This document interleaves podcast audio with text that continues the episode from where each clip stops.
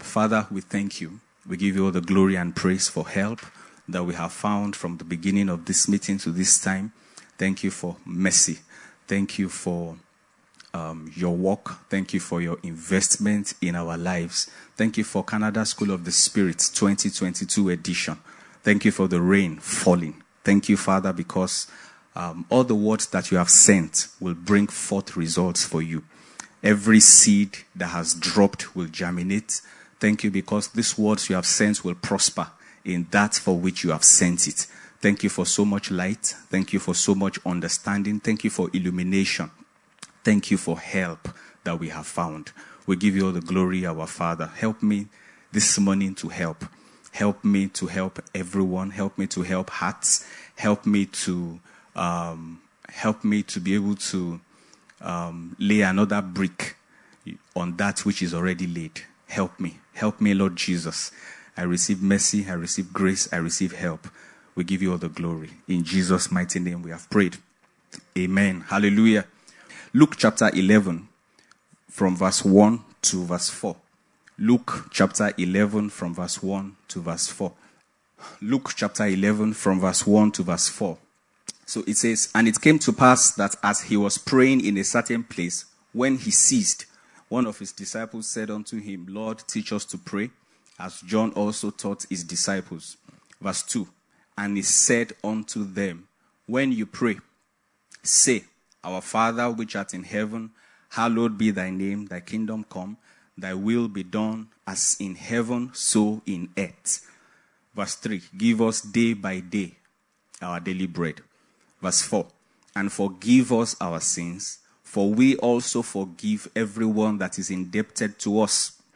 And lead us not into temptation, but deliver us from evil." Okay, let's go to the Matthew edition of, or the Matthew rendition of this particular prayer. Matthew chapter 6. Matthew chapter 6. Matthew chapter 6 from verse 9 to verse 13. Matthew chapter 6 from verse 9 to verse 13. So it says, "After this manner, therefore, pray ye, Our Father which art in heaven, hallowed be thy name. Thy kingdom come. Thy will be done in earth as it is in heaven. Give us this day our daily bread. And forgive us our debts as we forgive our debtors. And lead us not into temptation, but deliver us from evil. For thine is the kingdom and the power and the glory forever. Amen." All right. So Jesus here began to teach the manner of prayer. And Daddy used this last night to explain to us two things. You know, first, he spoke about forgive us our sins. You know, so we have something. Something should be forgiven us. Something should be forgiven. And what should be forgiven are our sins. But there is something we should be delivered from. And what we should be delivered from is evil. So the sin that Jesus is talking about here, you know, Daddy explained it that the forgiveness of our sins is going to be by the administration of bread. You know, so that's why he said, give us this day our daily bread. And then the next thing he speaks about is, and forgive us our sins. You know, another version calls it our debts, as we forgive our debtors. So so the administration of the bread called Christ, you know, will forgive us of our sins. And that forgiveness there is actually remission. The forgiveness there is remission. But there is something else apart from the sins that is called evil that we need to be delivered from. So Paul said, God will deliver me, the Lord will deliver me from every evil work and will preserve me unto his everlasting kingdom. So that means what actually stands between us and the everlasting kingdom, or let me say the last thing that stands between us and the everlasting kingdom is actually that thing called evil. So we have two things, you know, we have sins and then we have evil. Now, what sins are the things that Christ takes care of? You know, Daddy summarizes them into two, and then he calls them ungodliness and worldly lust. So these two things are things that Christ takes care of. And then after that is done, you know, the next line of deliverance is from something that is called evil. Now, this evil, you know, while I was listening to the interactive session, you know, a whole lot, you know, was said around it. And the truth is, it doesn't even matter how much we are even trying to describe what this evil is. The truth is, it will still take us a while before we are able to fully grasp what God calls evil. It will still take us a while, you know, because at some point you'll find Jesus saying, if you being evil. So our being is evil. So it's not even action this time. It's talking about something inherent in us. If you being evil know how to give good gifts. So that we can do good does not make us good. You know, that we can do good does not change the fact that we are evil. So when this evil shows up, because there is going to be a man that will embody this evil, and that man is going to be a man doing good on the earth. And when I talk about that man, I'm talking about the beast. I'm talking about the beast, a man that will be operating cherubic strength, a man that will show cherubic powers, use cherubic wisdom to solve human problems. But that man that you are looking at is an evil man. All right. So two things: sins and then evil. So I want to go somewhere to Genesis chapter 2. Genesis chapter 2. You know, Genesis chapter 2, verse 8 to verse 9. Okay, from verse 7 to verse 9. Genesis chapter 2, from verse 7 to verse 9.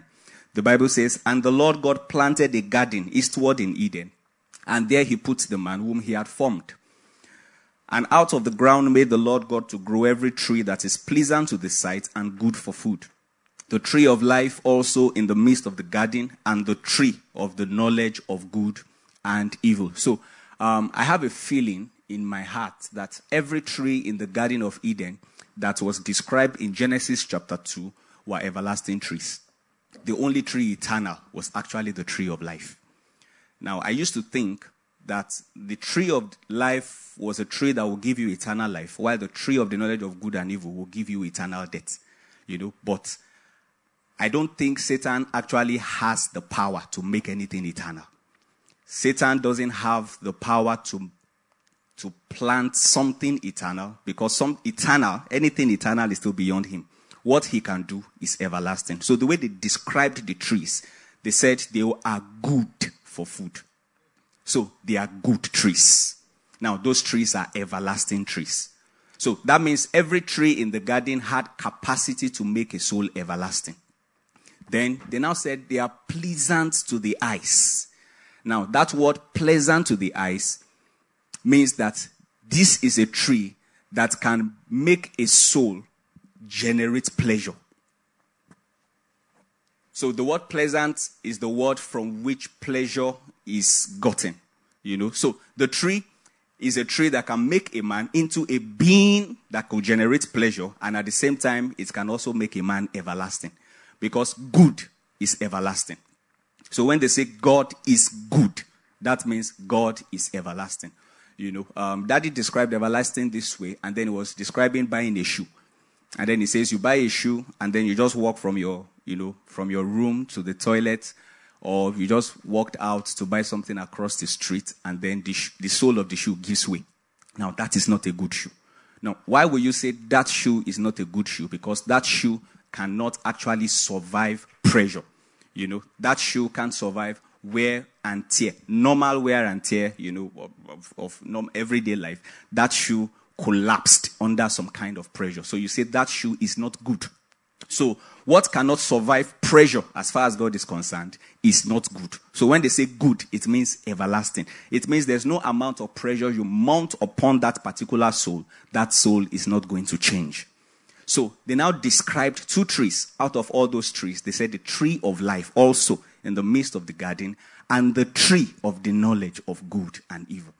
Now what I found, you know, two things in this particular passage is that even though Adam had the breath of life in him, Adam at that particular level was not designed to remain the same. You know, it doesn't matter what Adam what tree Adam will eat of, something would happen to him. So if he ate of the tree of life, it would have ceased. It will have morphed from that particular form he was in into another formation. If he eats of the tree of knowledge of good and evil, he will have also morphed from that particular form into another formation. So either way, God didn't actually want Adam to remain the way he was. So they put him in the garden, and surrounded him with trees that had capacity to make him a being that could generate pleasure and also make him a being that is everlasting. Let's say amen. Okay? So now let's go to Genesis chapter 3 and see what the woman said. And then I will use this to, explain what I have in my heart. Praise God. Genesis chapter 3 verse 6. Genesis chapter 3 verse 6. Genesis chapter 3 verse 6. All right. So the Bible says, and when the woman saw that the tree was good for food, and that it was pleasant to the eyes, and a tree to be desired to make one wise, she took of the fruit thereof and did eat, and gave also unto her husband with her, and he did eat. Now I want to just bring out three things from this place, and I want to use it to demonstrate our roadmap to where God is taking us to. So, they said three things about the tree. One, the woman saw that the tree was good for food, which is according to what we have read in chapter 2. So that tree was good. Then it was pleasant. Then it had capacity to make somebody wise. So we have goodness here, which is everlasting. Then we have pleasure here. And then we have wisdom. So the way they became... So what the tree of the knowledge of good and evil was supposed to do was, when they ate of that particular tree and their eyes got opened, the Bible says wisdom is profitable to direct. So that wisdom was to direct them to a pathway or lead them in a particular life that would generate pleasure. And aftermath, make them everlasting in the order of that particular tree. So wisdom, pleasure, then goodness. Now that goodness is everlasting. Are we together? Okay. So, but when Adam and Eve ate of that particular tree, because of the stature they had when they partook of that particular tree, they couldn't activate the goodness inside that tree. Now, the goodness inside that tree is actually the everlasting nature inside that tree. That's the capacity of that tree to actually make them everlasting. So, but what they had was that their eyes got opened, and because their eyes got opened, they saw another way to live. And that another way to live, or which I call, they interacted with a particular light from the tree of the knowledge of good and evil that gave birth to a civilization. Now, that civilization is a conversation that is called this world. Let's say amen. Now, that conversation makes us children of disobedience, according to Ephesians chapter 2. Now, that conversation that made us children of disobedience was a conversation generating pleasure to the prince of the power of the air. Because the Bible says that that conversation was according to the prince of the power of the air. That means there is a tie that conversation has with the prince. And I like the word prince. A prince is a heir. A prince is an inheritor. So everybody who is living by that particular conversation has a destination. And the destination is that they are supposed to come into an inheritance. Now, that inheritance is actually the evil that Daddy was talking to us about. Now, that inheritance is actually what is called iniquity or wickedness. Now, there are two kinds of iniquity. There is an iniquity that is not wickedness. That is the iniquity that we have in this world. But there is another iniquity that is called wickedness. Now, that iniquity will make a soul disobedient the way Lucifer was disobedient. So there's a particular life we will live that will make us generate pleasure, to the prince of the power of the air that is at work in the children of disobedience. Now, there's something, I said somewhere, and I spoke about disobedience. I said disobedience is not just an action, as it were. You know, when they say children of disobedience, that means we still don't have enough stature to measure up to disobedience. Disobedience is still higher, you know, than we are. Now, the Bible says that as long as the heir is a child, he differeth nothing from a servant, even though his heir is the Lord of all. Now, when God looks at us, because God is both a God and a father, Satan is also both a God and a father. When Satan looks at us, he sees potential heirs. When God looks at us, he also sees potential heirs. Are we together? So now, because we are children of disobedience, they had to put us under tutors and governors. Now, Satan has his tutors and governors.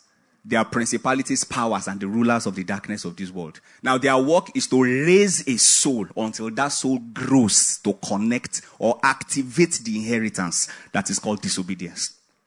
Or activate the inheritance that is called evil. Now, if disobedience is not just an action, then I think obedience also is not just an action. How do I know? The Bible says Jesus learned obedience. So, if it is something you have to learn, then it's not just something you do. Now, he's been obeying. But there is a particular cause called obedience. Now, how do I know again? First Peter chapter 1, it says, elect according to the foreknowledge of God, through the sanctification of the Spirit, unto obedience and sprinkling. Now, that obedience is a lifestyle that will never fight God. That obedience is a lifestyle that, you know, will never rebel against God. That obedience is a lifestyle that will allow eternal life have its way. Now, that obedience is actually what is called everlasting life. The Lord will help us in Jesus' name. All right, so let me just tie everything I'm saying together. I hope I'm clear, you know. So, now, when God wants to rescue us and God wants to save us, you know, they said Christ is made to us, first of all, wisdom. Now, the end of that wisdom, you know, or the product of that wisdom is that we will be directed in a path that will make us generate pleasure to God. Now, what will make us generate pleasure to God is what is called faith. The Bible says, without faith, it is impossible to please God. Now, what is the essence of faith? The whole essence of faith is so that we will be taken. Enoch walked with God, and he was not, for God took him. But before he was translated, he had this testimony that he pleased God. So God taking us means that God will take us or adopt us, or God will take us up as people that will become everlasting. That means God will see us as worthy candidates for his own goodness. So it's faith against faith, you know, because when you live, as children of, you know, disobedience, that conversation called this world is a conversation that also pleases the prince of the power of the air. Now, as children of God, the faith life, or that which is called the unity of the faith that Daddy was teaching, you know, yesterday evening. That thing called unity of the faith, faith, hope, charity, is to bet a lifestyle that will give pleasure to God. And when God is pleased with a life, one thing God does is that God takes that life. Now, God taking that life is, you know, God beginning to make that particular soul everlasting. So let me just, you know, use this particular scripture, and then I will tie everything I'm saying together. Praise God. Ephesians 4:13. So it says, till we all come in the unity of the faith and of the knowledge of the Son of God unto a perfect man, unto the measure of the stature of the fullness of Christ. Now, they are describing the work of the fivefold ministry. So that means the work of the fivefold ministry does not end until we become everlasting. Now, after we have become everlasting, that is when we will be no more children, tossed to and fro by every wind of doctrine. Because we can be men in Christ's realm. We can be children in everlasting realm. Now, when we are children in everlasting realm, everlasting winds can still toss us. So, but what they are saying here is that, go to the previous verse, that's verse 13. It says, till we all come in the unity of the faith. Now, this unity of the faith is everything that makes up the faith of the Son. Faith, hope, and charity, and of the knowledge of the Son of God unto a perfect man, unto the measure of the stature of the fullness of Christ. So the unity of the faith will produce a perfect man. Now, that perfect man is the only person that will be able to utilize the knowledge of the Son of God unto the measure of the stature of the fullness of Christ, which is everlasting life. So the knowledge of the Son of God is actually the administration of the true bread, or the living bread, rather. The knowledge of the Son of God is actually the administration. I remember Daddy was teaching and Daddy was talking about the ability of that bread to kill and also make alive. Now, as we begin to learn the knowledge of the Son of God, or we make ourselves available for the knowledge of the Son of God, one thing we will discover that will happen to us is that we will die to things that the Son is dead to. And then we will be alive to God. You know, the work of that thing is to make us alive to God. And then we discover that that bread also administers death to things that the Son of God is dead to. You know, if we allow the administration actually to get to the very end and the very destination, this way is the, this is how we'll be able to get our deliverance from evil. Let's say amen. So we won't be delivered from evil if we reject the knowledge of the Son of God. We will not be delivered from evil if we don't take advantage of the everlasting gospel that is being preached to us. You know, the Bible says, how shall we escape if we neglect so great a salvation? So the so great salvation actually is what is kept in the knowledge of the Son of God. So when Peter was saying, thou art the Christ, the Son of the living God, knowing the Son of the living God is actually coming into the so great salvation that God is talking to us about. There's a particular, January 1, a whole lot of prophecies just fly here and there. And there's this particular minister that for a while now, I've been, I just follow his prophecies sometimes, once in a while, And I remember listening to him yesterday morning or 2 days ago. And he said something. He said last year he had a visitation from heaven. An angel, or maybe it was the Lord that appeared to him and told him, you have 9 years left. Now, that's not 9 years to rapture or 9 years to the end of this world. No. It was told that you have 9 years left to know the world the way it is. That this whole world is going to change in landscape. The way things are, in fact, the kind of men you are going to be seeing will change in 9 years. So he said January 1 this year, an angel appeared to him and reminded him, you have 8 years left, Now, the man himself, when he was saying those things, I don't know what might be playing in his mind or how he might have interpreted that thing. But in the light of what we are hearing, one of the things I'm seeing or one of the things I'm learning or one of the understandings that came to me is that in a few years, we are going to be having men on the earth who are not just worldly, but they are evil. We are going to be having men on the earth who are not just, carnal, but they are wicked. We are going to be having men on the earth who are not just in the first iniquity. They have graduated to the second iniquity because men are growing. Jesus said the harvest is the end of the age. Now, the end of the age is a time for the maturation of everything that has been planted in the souls of people.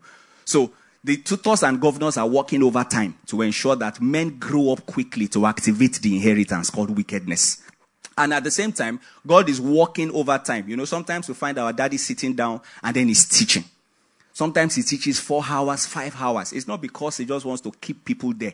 There is a jealousy of God on him to ensure that, no time is spared, to ensure that no time is lost for us to be able to grow up and activate our inheritance, which actually is everlasting life. Are we understanding what I'm saying? So in Hebrews 2, he says, we should not, how shall we escape if we neglect so great a salvation, which at the first began to be spoken by the Lord. So this so great salvation is going to be administered by words, And in this season, this is not the time to develop constipation. Do you understand? This is not the time for you to feel like I've had enough. In fact, I think the border where we have gotten to is where it's like we are just tricking something. What we are just touching is actually the core essence of the gospel. And I feel what the Lord wants to use this thing to deliver us from is very, very mighty. It's very serious. It's something every one of us should escape. The Lord will help us in the name of Jesus. So I want to encourage us, to give ourselves to hearing, to give ourselves to the business of salvation. I want to encourage us to give ourselves to hearing, give ourselves to the business of salvation. I want to encourage us to, fight for this inheritance. Are we together? Now, everlasting life is God's inheritance for us. The life God wants to give to us is not the everlasting life of angels. It's his own everlasting life. This is what makes God himself good. Because in a short while on the earth, we are going to be seeing men good this way. And we're also going to be seeing men who are good this way. Men good on God's side are people that it doesn't matter how much pressure Satan exerts upon them, they will not break. And men good on this other side, who are evil actually, are going to be men that it doesn't matter how much pressure, God exerts upon them, they will not break. We see examples of those people in the book of Revelation. Tribulations come, a whole lot of things hit them. And then the Bible says they did not repent. Instead, they cursed God. Now, those are men who have activated that inheritance that is called evil. Hallelujah. So Jesus taught us to pray, to deliver, that will be delivered from evil. Now, that evil is an inheritance. It's right there. It's hanging there in every soul. You need some growth to activate it. And the funny thing is, this world can raise you to activate it. And the building of Christ can also raise you to activate it. How do I know? If Jesus at Jordan was the beloved son, God said, "This is my beloved son, a woman well pleased. Hear him." Then Satan now came after him and told him, "Bow down to me." Then that means a man of that stature still had tendency to bow. If not, it wouldn't be a temptation. Who raised him? It wasn't Satan. It was God. But Satan came and tried to hijack God's building. Are we understanding what I'm trying to say? So, in the season that we are in, God has to help us, and we also have to open our hearts and ensure, right? Like some of our brothers in Canada, some of people are hearing some of these things for the first time. Just relax, it's Bible. And, the Bible says, if you believe, you will see the glory of God. Now, that sight is not just a sight to do with your eyes.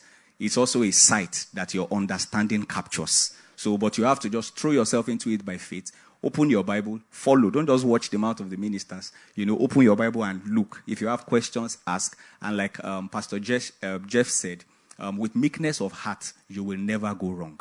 God will always ensure he guides you, because the Bible says the meek, he will guide in judgments. The Lord will help us in the name of Jesus. I don't know if I've said anything this morning, if I've, made any sense, but I want us to just bow our heads for prayer as we just respond to Jesus, that the Lord will help our hearts, the Lord will help us. That in this season, we will fight for the inheritance. We will fight in the place of hearing, we'll fight in the place of enduring, of sound doctrine. We will fight in the place of obedience to ensure that, we activate the right inheritance in our souls and we get delivered from the evil one. Amen.